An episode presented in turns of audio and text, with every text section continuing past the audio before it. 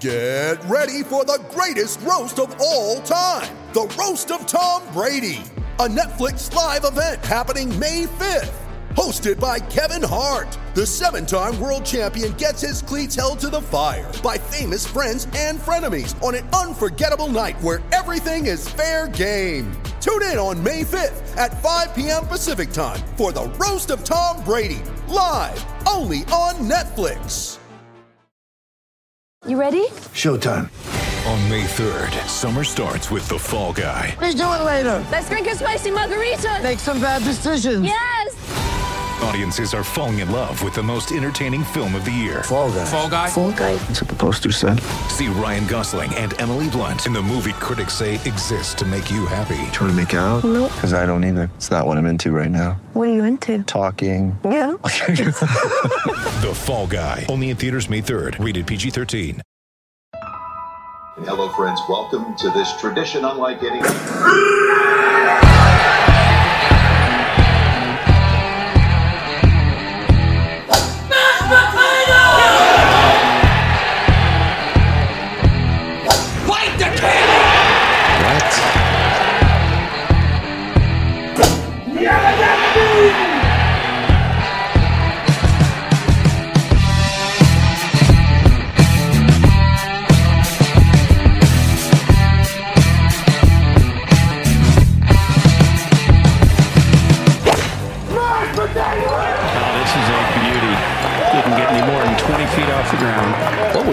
Somebody scream mashed potatoes? That was mashed.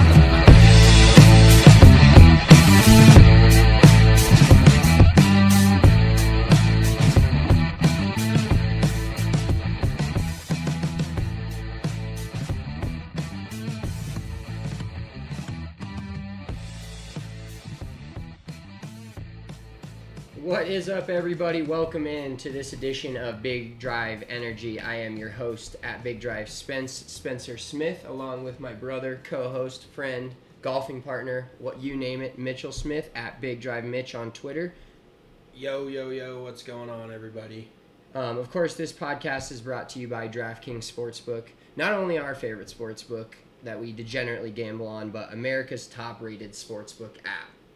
We degenerately gamble responsibly. Responsibly degenerately gamble. And if you ever have a uh, gambling problem you call 1-800-522-4700 that number is memorized in my mind. Will never ever Seared forget it. seared. So uh, today we're going to get into the olympics. Currently uh, the women's olympics in golf is being played right as we speak. I believe Nelly Korda shot a 61 last night um, and is leading the, the tournament by three.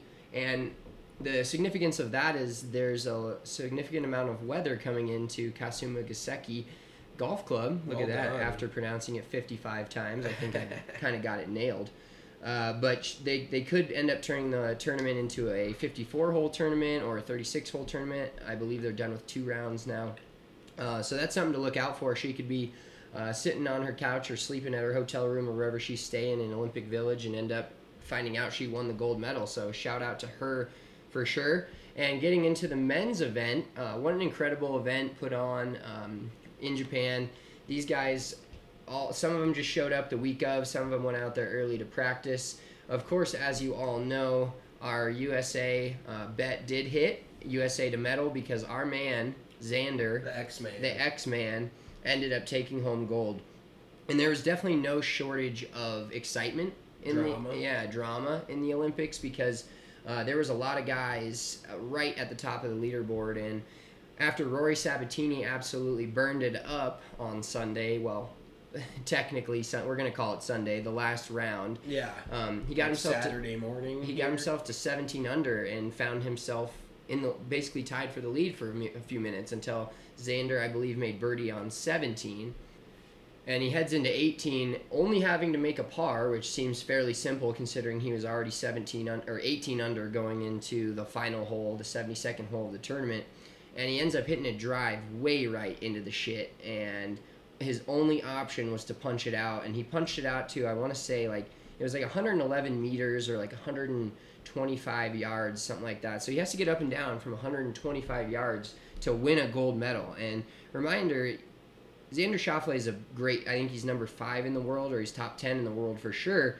And he's never won a major, so he's never been in the. Yeah, and he's even openly talked about choking. You know, he, he's he hasn't been able to get the job done in his career for being as good of a player as he is. I mean, people are expecting him to win at least a major at this point, and he hasn't gotten the job done time in, time out when he's been in contention. So this was a, a pretty big coup for his career, I would say, even though it was the Olympics. I mean, it's not a technically a major, but it's still a gold medal. And for him to get up and down from 125, he hit it to what five feet and and knocked it in the right side of the hole and took home the gold. It's pretty impressive. Yeah, it was impressive to see with the pressure, with the fact that a gold medal's on the line. Rory Sabbatini's already in the clubhouse. He was at the range warming up to practice to hopefully go out for a playoff hole. And he ends up hitting it to, you know, five feet right behind the hole and knocks it in for the gold medal. So hopefully this is a start for Xander and getting into the majors because he's always contending at them, but he's never been able to successfully win a major. And I don't know, what do you think? Do you think it's a bigger deal to win a major first or a bigger deal for him in his career as a player? Like, let's say, let's pick a player that has one major but no Olympic gold medal. What whose career do you think if they ended both abruptly today, who gets talked about more in the lore of golf? I mean, I think majors still trump it, unfortunately, because if you win a major on tour, you're automatically halfway to like a Hall of Fame career. If, if you're not a one and done guy, and I, it'll be interesting because golf has not been involved in the Olympics for so long that we don't know how much that's going to take into account when you look back 20 or 30 years later on a guy's career. You know, we don't know what it's going to look like in 20 years when we talk about Xander Schauffele and be like, well, he won a gold at the Olympics, but he never won a major. Like, what kind of weight does that carry with journalists, with the general public, the general golf fan? I don't really know what that looks like. I think it's a big deal, but it's almost more of a national thing than it is like a golf thing. Like you're you're a U.S. athlete and you win a gold medal for your country. I think that is more uh, emphasized, I guess you could say, than than it is actually like a golf accomplishment. That's how I feel, at least. Yeah, I think you put it in good perspective of a national level because I think ne- uh, around the world, I think that was a much more important win for Xander Schauffele than, and uh, silver for Rory Sabbatini and the bronze for CT Pan than it was for anybody else because that was watched by everyone in the world. I can't say, I don't know for sure because I don't live in China, I don't live in Europe, but I can't say for sure all Europeans or anybody else outside of America is watching the PGA Tour with the, especially the time that it's on in their country, unless one of their players, you know, obviously when Hideki Matsuyama won the Masters, that brought the entire country together. They were pumped about it. It was a huge deal for him and for that country. But I think as far as on a worldwide scale, winning a gold medal in the Olympics is going to carry a little bit more weight for Xander moving forward. And like you talked about, so now we have, I mean, we can look back way back in the archives and see who has gold medals from the 50s when golf was part of it. Well, it, it hasn't been since 1904, I want to say. I don't think there's been golf in the Olympics since 1904. Okay, so over 120 years. And so now all we've got is Justin Rose, who won in 16, and now Xander Schauffele. So that I think it's a pretty big deal, and especially since it's only every their majors in the Olympics are opposites in that there's four every one year for a major and one every four years for a gold medal. Getting into so congratulations to Xander, congratulations to us on the only bet we hit um, in U.S. medaling. Shout out to DraftKings for that awesome boost they gave us. Uh, any USA player to medal, we did hammer that. So um, made it feel a little less worse that all the rest of our golfers didn't play that well. Rory was kind of in contention for a while. So was Cam Smith, but Um, had like a super hot second round, if I remember that correctly. What do you shoot, like 62 or something like that? He he went super deep in the middle of the tournament, and then he kind of fell off on Sunday again, like he's been doing these last couple years at majors, which is so weird. It's been five years since he's won a major, and it feels like he's like 28 years old. It doesn't feel like he's that old, but he's already been on tour for 12, 15 years and hasn't won a major in five years. So uh, I think Rory really wishes he could have gotten that one done, and he didn't do it once again. Yeah, let's talk a little bit about the other Rory though, Rory Sabbatini. absolutely burned up Kasuma Gasecki on Sunday in that ah, shit. I keep saying Sunday in the final round and put himself in an insane position. What's even funnier is is that Rory Sabbatini was born in South America or South Africa, Jesus.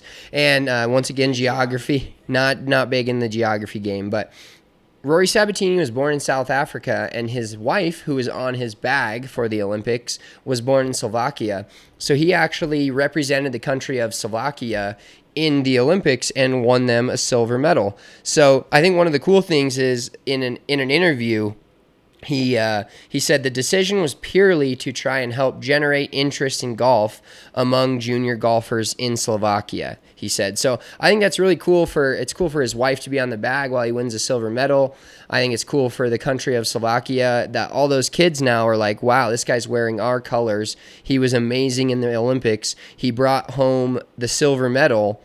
He had one of the he had maybe the best Sunday round of anyone, and he ended up maybe growing the game of golf in Slovakia. We know that that's one of our big, biggest jobs as golf professionals is to try to grow the game of golf.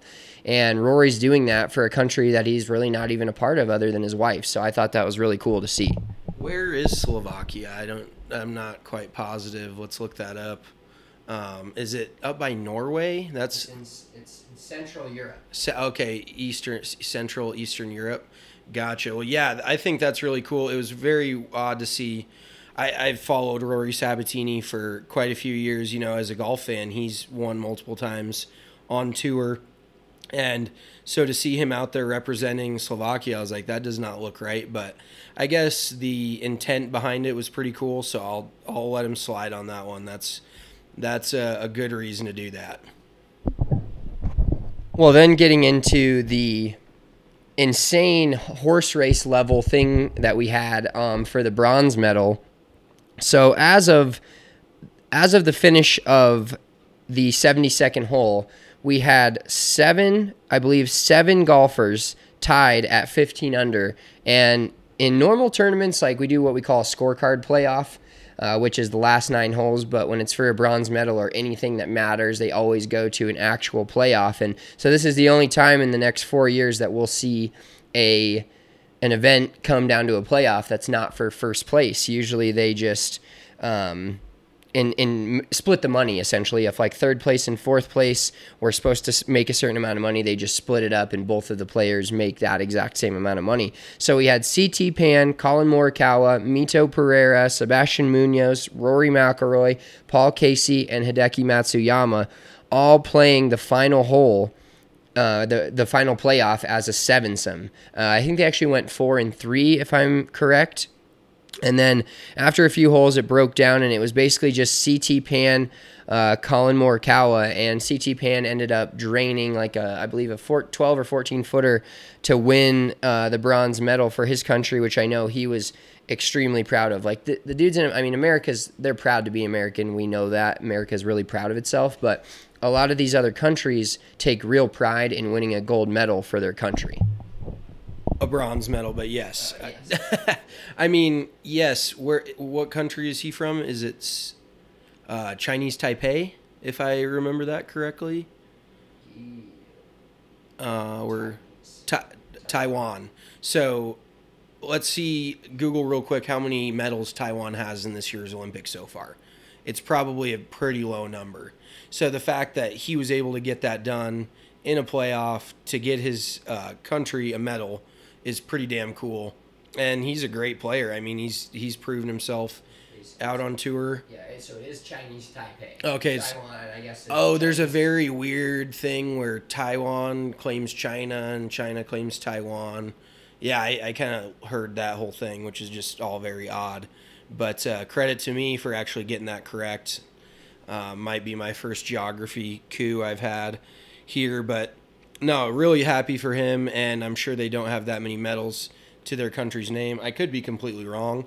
Uh, well, Chinese Taipei, if that's so, is that Taiwan? Oh, I don't know. If it counts as China's medal, then they have plenty. But if it counts as Taiwan or Chinese Taipei's medal, then I'm sure that's a it's a great victory for them. So congrats to him.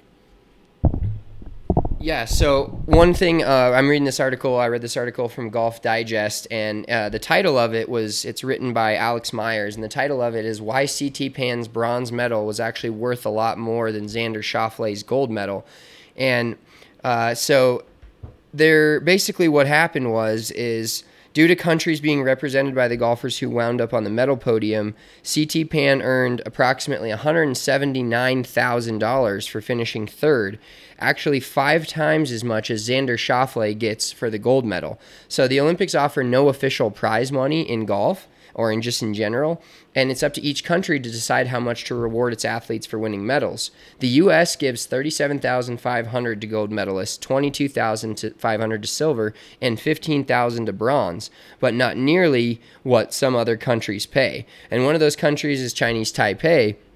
Has the second highest payment structure of all countries competing in the Olympics, so that's huge for CT Pan. Yeah, that's a good. Um, it the bronze medal is worth five million new Taiwan dollars or NT or about $179,000. So only Singapore pays its athletes more than Chinese Taipei. So big shout out to CT Pan. Uh, I think it was cool to just see seven players all tied at once. Like that was just a riot. It was kind of like we had a for our men's and women's member guests these last couple weekends we had a derby where both Mitchell and I had 11 groups of people playing an alternate shot going um, one hole at a time. So we started with 11, went to 9, to 7, to 5, and 4, 3, 2, 1. But basically, they're playing sudden death. And then if there was a tie again, we had a chip off. They didn't have a chip off. They just moved on to the next hole. That once again, this is for a bronze medal, not $80 in cash at Spring Valley Golf Club. But nonetheless, pretty impressive uh, stuff from CT Pan to beat not only six other golfers, but six other.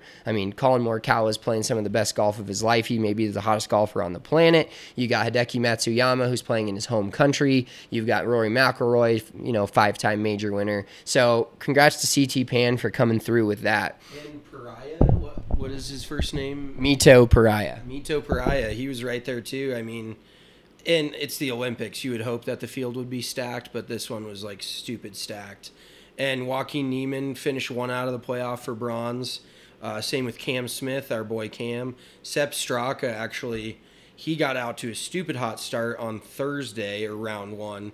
He shot 63, followed up by a 71, kind of put him out of contention a little bit, but he only finished four shots off. And then you got guys like Corey Conners, Viktor Hovland, Abraham Ancer right there at 13, 12, and 12. And in all honesty, the scoring was was not crazy low because they were talking about how the course was going to be super gettable, super soft, and it was soft, but it just looked narrow enough to make the guys have to pick their spots and not just have free reign over the place. Um, I think I picked Garrick Higgo, or did I not? No, that was a different. I did or didn't. That was a different tournament possibly, but uh, he shot even par. The highest score was a gentleman named O O Lizer. Shot 10 over for the week.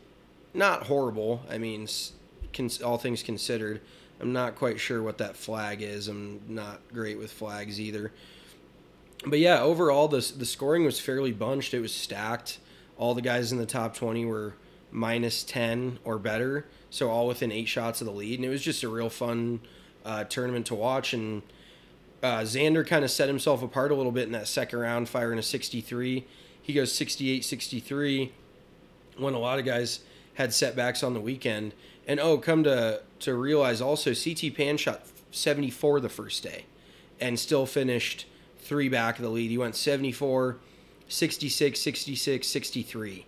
So those are three pretty damn good rounds. If if it was the last three rounds of the tournament, he would have won it by a good clip. So uh, shout out to all those guys. Really fun event, and uh, just another reason to to make golf global. That everything's growing. Every country's involved. It's fun for everyone to watch.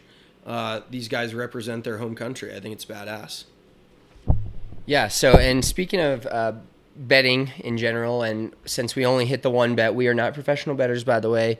Um, Not even close. and, and Dre, I mean Dre and RK, they're killing it on DNVR bets. So make sure you go check out DNVR bets. But everybody, all of us over at DNVR, we do our betting with one app, one site, and they are America's top-rated sportsbook app and draft and DraftKings. I mean DraftKings is the perfect app if you want to just get into betting. All you have to do is head over to DraftKings this week, use that promo code DNVR, and since the Olympics are still going on, as long as you place a pre event wager of $1, you're eligible to cash $100 in free credits if America wins any medal. I think we have like an X amount, like 60 medals, 50 medals already this year. So it's basically what we call a no brainer bet. That's 100 to 1 odds on any American athlete to stand ground at the podium and receive gold, silver, or bronze, and you're taking home $100 in free credits. These offers don't come around often, so make sure you sign up with the DraftKings Sportsbook app now. Use that promo code DNVR, and you're getting 100 to 1 odds. So download the top rated DraftKings Sportsbook app from the App Store, use the promo code DNVR, and you turn $1 into $100 in free credits if, or I should say, when America wins a medal. So code DNVR. Turn $1 into 100 in free credits for a limited time only at DraftKings Sportsbook. Must be 21 or older. Colorado only. New customers only. Restrictions do apply. See DraftKings.com slash sportsbook for details. And like we mentioned earlier, if you have a gambling problem, please call 1-800-522-4700. All right. So getting into what's coming up on the PGA Tour this week and golf in general, we got the Ryder Cup coming up here in September. Going to be a blast. We're going to try to get down to the bar for that one for sure. Um, but there's there's a tournament this weekend called the Barracuda Championship, and it is it is one of the only it is the only golf tournament in on the PGA Tour schedule year in and year out that is not standard stroke play. It's called a Stableford format, which is actually what we play our men's member guest in. So Mitchell, why don't you describe for the people the Stableford format, and then we're gonna get into a little bit of different formats you guys can play out on the golf course. Whether you have two players, you have a group of three, you have a group of four, you have some good players, some bad players, or you have a bunch of players that are pretty close in line. Uh, we're going to give you guys some different formats to head out on the golf course this summer, and summer's not over yet. And fall, the best time of the year for golf, that you guys can play with your your playing partners, random people, your buddies, whatever it may be. So, Mitchell, why don't we get into Stableford a little bit? So the basics of a Stableford point scoring system are it's a it, like I just said it's a point system. So anybody that wants to do Stableford can kind of set it up the way they want and make different amounts of holes worth different points. Uh, but your standard Stableford uh, scoring is going to be eight points for a double eagle. So if you make a two on a par five, pretty insane, very rare. Eight points. Um, an eagle's five points. So three on a par five, two on a par four. A birdie is two points. So say you play around and you have nine birdies, nine pars. I don't know what that looks like. Never, never been there. Uh, you get 18 points for that round, and then pars are zero, so no blood there. Bogeys minus one and double bogey is minus three. So it is kind of different when you look at a Stableford leaderboard on the PGA Tour. It's like, oh, plus 13 is winning, plus 12 is in second. Like that just kind of goes against your idea of what golf is, where you're trying to score the lowest possible total. But it is also kind of advantageous for guys that make a lot of birdies because, say, hypothetically, birdies and eagles, hypothetically speaking, you make uh, say nine bogeys, so negative nine, but then you make nine birdies, that's 18. You're still ending up with nine points, and that's an even par round. And I'm not saying that's a, a, a very typical thing, but it definitely rewards the lower numbers more than it hurts the high numbers.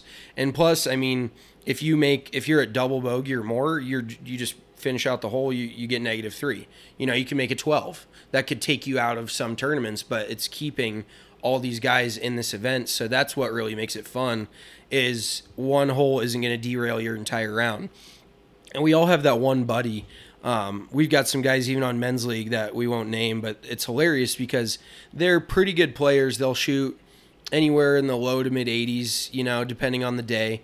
And they'll be like, well, I shot 46, but I had like a, a 10 on number four or something, and it just completely derails their entire round. They could be even par, and that's that might be a little extreme, but they could be pretty close to even par, other than that one hole, and that one hole can wreck their entire round. So. Stableford's a little bit more fun. Uh, it really encourages guys to be more aggressive, go at pins.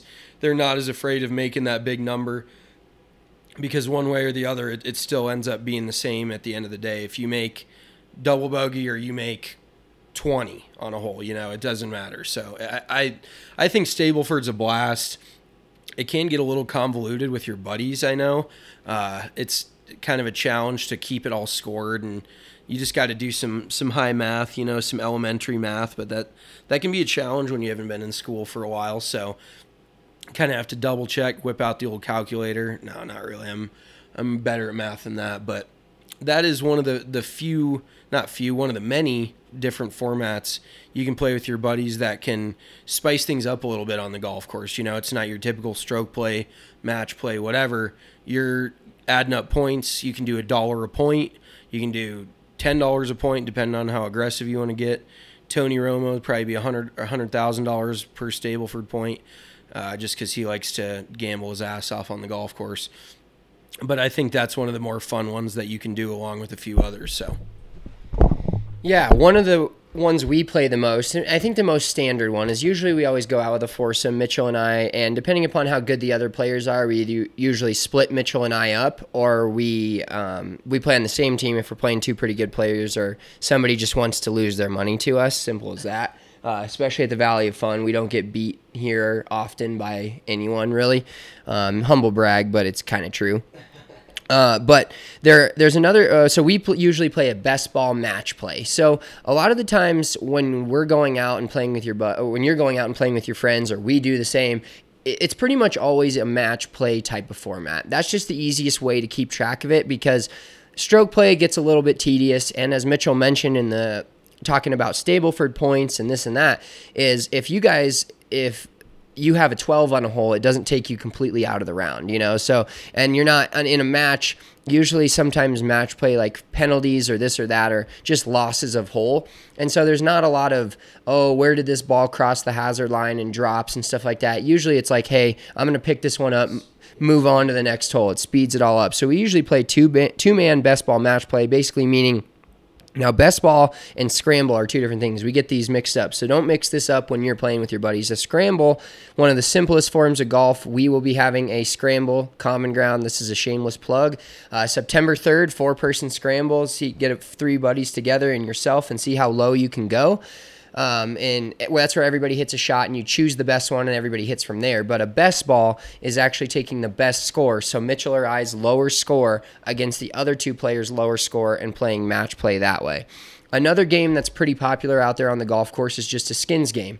This is very confusing for roughly 90% of our men's league guys, um, but we try to explain it the best we can. A skins game is basically just the lowest score on a hole. So let's pretend that Mitchell and I are playing a skins game with RK and Hank. So RK and Hank and I, Mitchell and I go out there, and on the first hole, everybody has pars. There's no skins one there. The key with this is you have to put an amount in before. Before the round goes out, everybody puts the same amount in. Let's say we put in $25 to make it simple. $25 each, so there's $100 in the pot. Um, on the second hole, I make par, everybody else makes bogey or worse. There's I win one skin there, and we don't know the you don't know the dollar amount until you get through the whole 18 holes at that point. So move on to the third hole. Let's say Hank and RK both make birdie and Mitchell and I both make 12. Doesn't matter for us because Hank and RK tied. There's still what we call no blood there, essentially. So if you have no blood, then the skin moves on to the next hole, but it carries over and it you can play carryover or non-carryover. So if it carries over, the next hole is worth now two skins next holes were three skins if it carries over again, stuff like that. So there's two different ways to play a skins game, but it's basically just an individual lowest score on any hole. And then at the end of the round, let's say we had 10 total skins. We're playing a non carryover, and we had 10 total skins at the end of the round. Well, that $100 gets divided 10 ways, so $10 per skin, and then each person gets paid out based on how many skins they won. So theoretically, if we put in $25 a piece, you're not making any money until you win three skins. So you better hope you win three skins. But it's a nice way to play too, is because you put in a dollar amount, you have a set dollar amount that you can lose, but you can't lose any more than that. And that's why a lot of people gravitate to a skins game because once the money's in the pot, you can't lose any more than that by pressing or this or that, which Mitchell will get into. But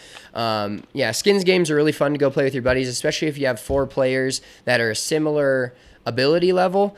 Uh, you can make it to where there it's not basically it's not singling anybody out. It's all four players, same ability level. Even if somebody's a little less, you know, you're always going to have somebody that's not as good. But they anybody can make birdies if you have players that are in the general scope of each other. So you make birdies, you win skins.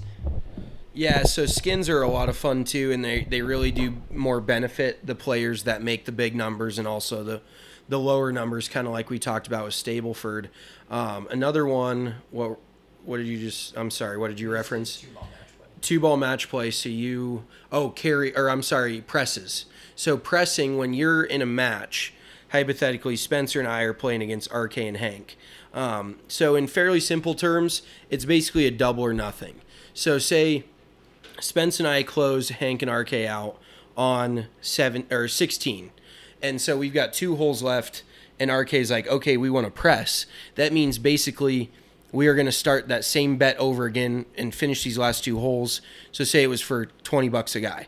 So now the bet goes from 40 or 20 each to 40 each in the way of if Spencer and I win one of the last two holes or basically win the last two holes, we make 40 each. But if RK and Hank uh, win the last two, then it's even money. There's no money exchanges hands. But where this can get tricky is some games we'll we'll get into it a little bit, but some games go to auto presses. Like if you go two down, it's an auto press, and those are weird too because, and it all depends on what your buddies want to do. Some people are okay with allowing others to press when they they haven't closed out that original bet. Does that make sense, Spence? Am I is what I'm saying making sense? Because originally a lot of people, for the most part, would not allow their their opponent to press unless they had already won that first bet. But there is other games like a Vegas, which we will talk about too. Um, I'll get to that here in a sec, but auto presses basically once you get two down, you start a new bet, and that is a completely separate bet. And that's where shit can get really hairy trying to score it because it's an absolute nightmare. You're like, well, the last 14 we were this, the first 18 we were this. You know, d- just all depends on um, kind of where where you lie with your interest in trying to figure all this shit out. It can be fun, but sometimes it's it's almost like playing at a craps table and there's so many different bets out there that it just like fries your brain. It's, it makes it less fun. So you don't want to make it so confusing that it's not fun.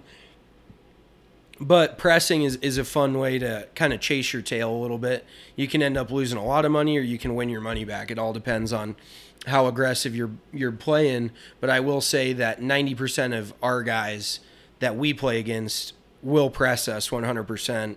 Nobody likes to lose, and rarely guys when they lose, they're like, "Oh, okay, I'll just take my loss." Like you're sitting at a blackjack table, you lose five straight hands. Are you going to get up and walk away? You're like, "No, I want to I'm going to hit a hand." Like you're actually going to like double down, you're going to bet more, which is not a, a sound way of thinking, don't get me wrong, but that's just the kind of the, in the golfer's mind. They're like, "I'm not losing this. I'm pressing. Let's go." But one big thing with pressing, you have to verbalize it before anyone tees off on that hole. like Chris Bame actually tried to pull this on me the other day, and he was kidding, but we both teed off. I hit it just left of the green on 17. I'd already closed him out, low key, whatever. Chris, suck it. Um, I'd already closed him out, and so on 17, I hit my tee shot a little left. He goes, "I'm gonna press." I'm like, "Fuck you, dude." You you can tell me you want to press before I hit this tee shot because otherwise we weren't playing for anything, and so it, it definitely holds a little bit of a different weight. If he wants to press, then I'm going to focus a little bit more. But he uh, he was like, "Oh man, I was just kidding." I was like, "Yeah, I thought so." But then he did press me on 18, and we pushed 18. I I could have had it, and I missed a 10 footer, but that's a story for another time. Um, but yeah, pressing is is another uh, thing that you can do while you're out there gambling, especially in match play for the most part. You can't really press on a stroke play. Um, another format that can get very confusing is called a Vegas. So a Vegas is a point system also, and you can go a quarter a point, you can go to a dollar a point, but it's a combined. It's a two-person game, but both scores matter. So hypothetically, Spencer and I are playing golf together. I make a four, he makes a five. Our total, our, our total, excuse me, is 45. So we have 45 points technically on that hole. But if our opponent goes three six, they're actually technically ahead by nine points because they have a 36 we have a 45 so that that game it, excuse me that game can be a lot of fun but it can also get very very hairy also because what most people do with vegas is is it's a two down auto press like i mentioned but then birdies flip your score so say spencer and i birdie both birdie the same hole and uh, it actually flips the opponent's score. Excuse me. So say Spencer and I birdie the same par four, so we both make threes, and Hank and RK uh, make uh, five and a seven, so they they would have fifty seven. But since Spencer and I both birdied it, their score would flip from fifty seven to seventy five. And if you're playing a quarter a point, that's a $25 hole right there. So things can get out of hand pretty quick on top of all of the auto presses. Say you get two down, then a new bet starts. So then you've got two bets of, say your original bet was $20. Now you've got two separate $20 bets. And then if you go four down, you it's another auto bet. So then you're two down in the first press, four down total, and then you've got another bet going.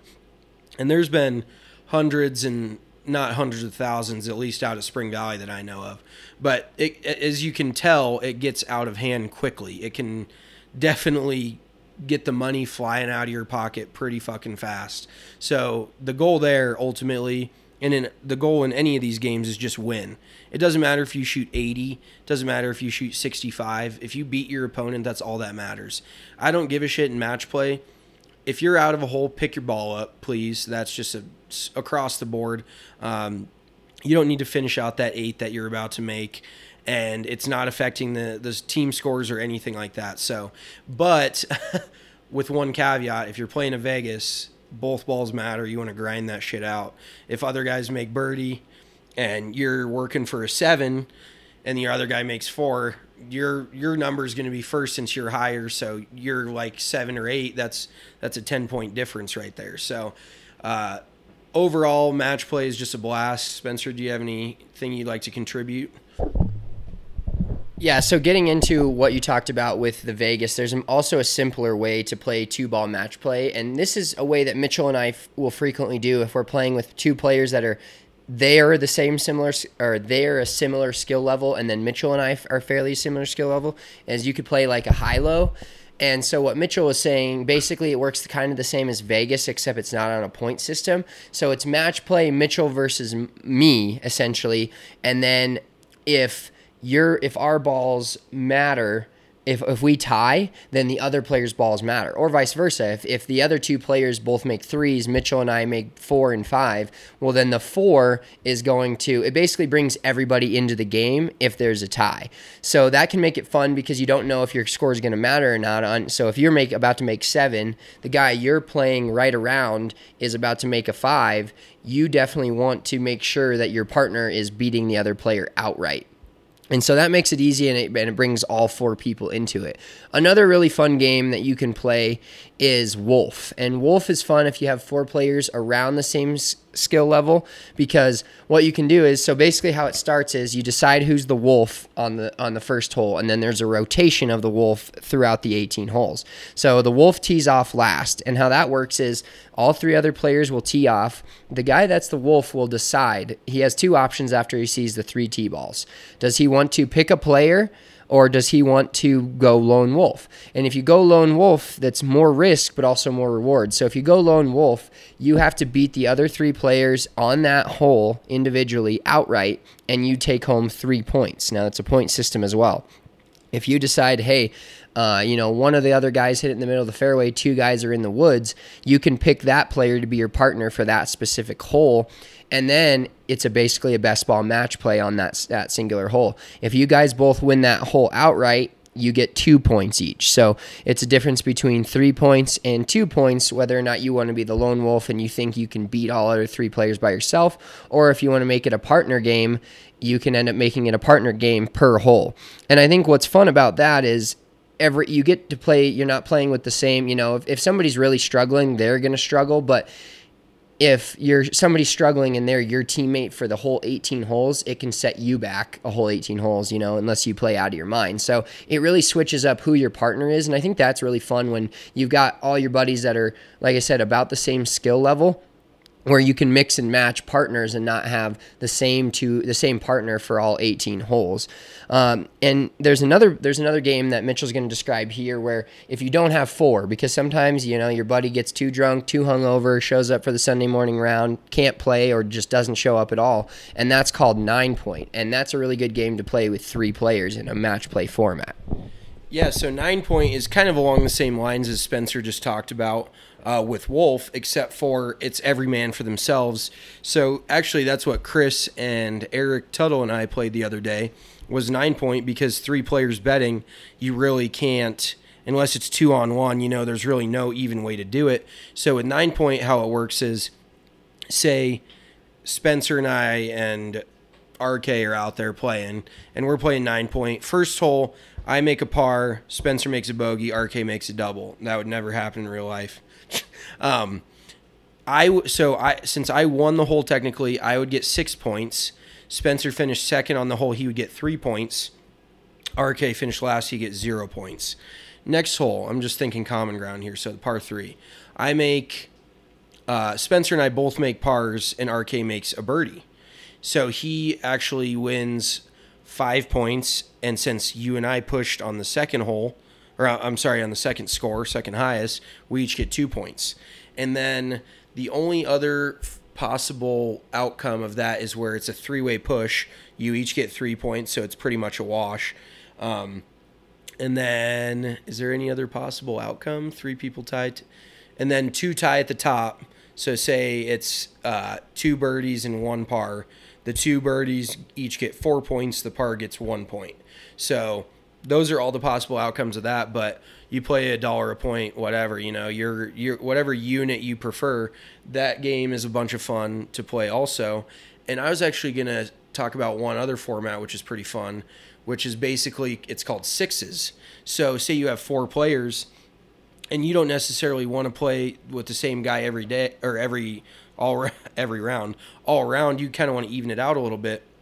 What you can do is you chop the 18s into six and you rotate partners for every six holes. So that way it's kind of a round robin. Everyone gets to play with everyone. And then say one of the guys at the end wins two or, two, or wins three out of wins all three of their matches, they're going to make the most money out of the entire group no matter how it shakes out, you know. So, bottom line is you're kind of relying on yourself more in that format, but it is a lot of fun because then you're like, let's see if me and this buddy can put it together and it kind of condenses it too to where it's a six hole match you know? It's it's a very quick match. You can, if you get up early or you get down early you feel like you got to press or or really hold on to that uh, that lead. So that is another fun format to play with your buddies. I i always enjoy that one also Yeah, absolutely. So we hope this has given you guys a little bit more insight into gambling games on the golf course. So when you get out there, get more comfortable, or you're playing with your buddies, and you have to gamble when you're on the golf course, whether or not it's playing any of the games we just described or something you've created your own. You got to get out there because that's the only way to get better. Is once you have money on the line, it makes you it, it makes every putt more pressure. It makes your shots more pressure filled. So it's good to get out there and gamble. You don't have to lose your whole unit, um, essentially playing. But basically, the more you the more you get comfortable with golf and the more you can gamble and, and feel like you're playing well, the, the more confident you get just in general. So it's definitely worth your time um, to get out there and, and make it worth, make it basically make your buddies pay for your round. Screw it. If you uh, end up having a good day and they don't, you can make them basically pay for your golf. So um, I think the one thing Mitchell did say a little earlier, which he alluded to, which is very important and probably the most important rule in gambling in general, but also in golf, is always announce it before you tee off on either the first hole or the, the hole that you're pressing on. Like nobody's gonna respect you if you're middle of the hole and trying to bet. Like that's just you know you don't when you're when the dealer turns over an ace in blackjack, you don't get to throw 10 more dollars out there and hope that you get a blackjack. Like you make the bet before, make sure it's announced and clear and specific, whether you're giving strokes or adjusting, whatever it, it may be. Um, but make sure that is clear before you tee off on the first hole or before you tee off on the hole that you're going to press on. So, other than that, guys, we appreciate you listening to Big Drive Energy. Like I alluded alluded to earlier, we do have a tournament September 3rd. There's four different levels that you guys will be able to get into that tournament. If you're just an individual golfer and want to join in, um, it's going to be $120. This is getting you 18 holes with a cart, common ground. It's a four-person scramble, uh, lunch afterwards, and then we're going to try to head to the bar for a little after party possibly. So uh, if you got a foursome, you got your group. Um, that will be $450 for the whole foursome, so it saves you guys a little bit of money. Then we also have hole sponsorships. So get your company sponsor a hole. They're $100 a hole for sponsorship. We'll get your logo, we'll put it on um, one of the holes out there that everybody in the tournament will see. And then if you want to just do it all, you have a foursome and a hole sponsorship. That'll be $500. Um, that's a good way to get your company to pay for your tournament. Uh, wink, wink, hint, hint. Uh, a lot of companies are looking for advertisement ways and ways to spend money. So what better way than getting four of you guys out there on the golf course, also sponsoring a hole and having a good time? So make sure you head over to the DNVR to sign up for that. The links will be live as this podcast is live, so make sure you check that out. It will fill up, so don't wait too long. Once again, that's September 3rd. Uh, Friday, the day of the Buffs UNC game. So it's going to be a blast. Just take the whole Friday off. Um, 8 a.m. Sh- shotgun start at Common Ground in Aurora. So we hope to see you guys all there. Appreciate you listening for Big Drive Spence and Big Drive Mitch. We will talk to y'all next week. We are out. Peace.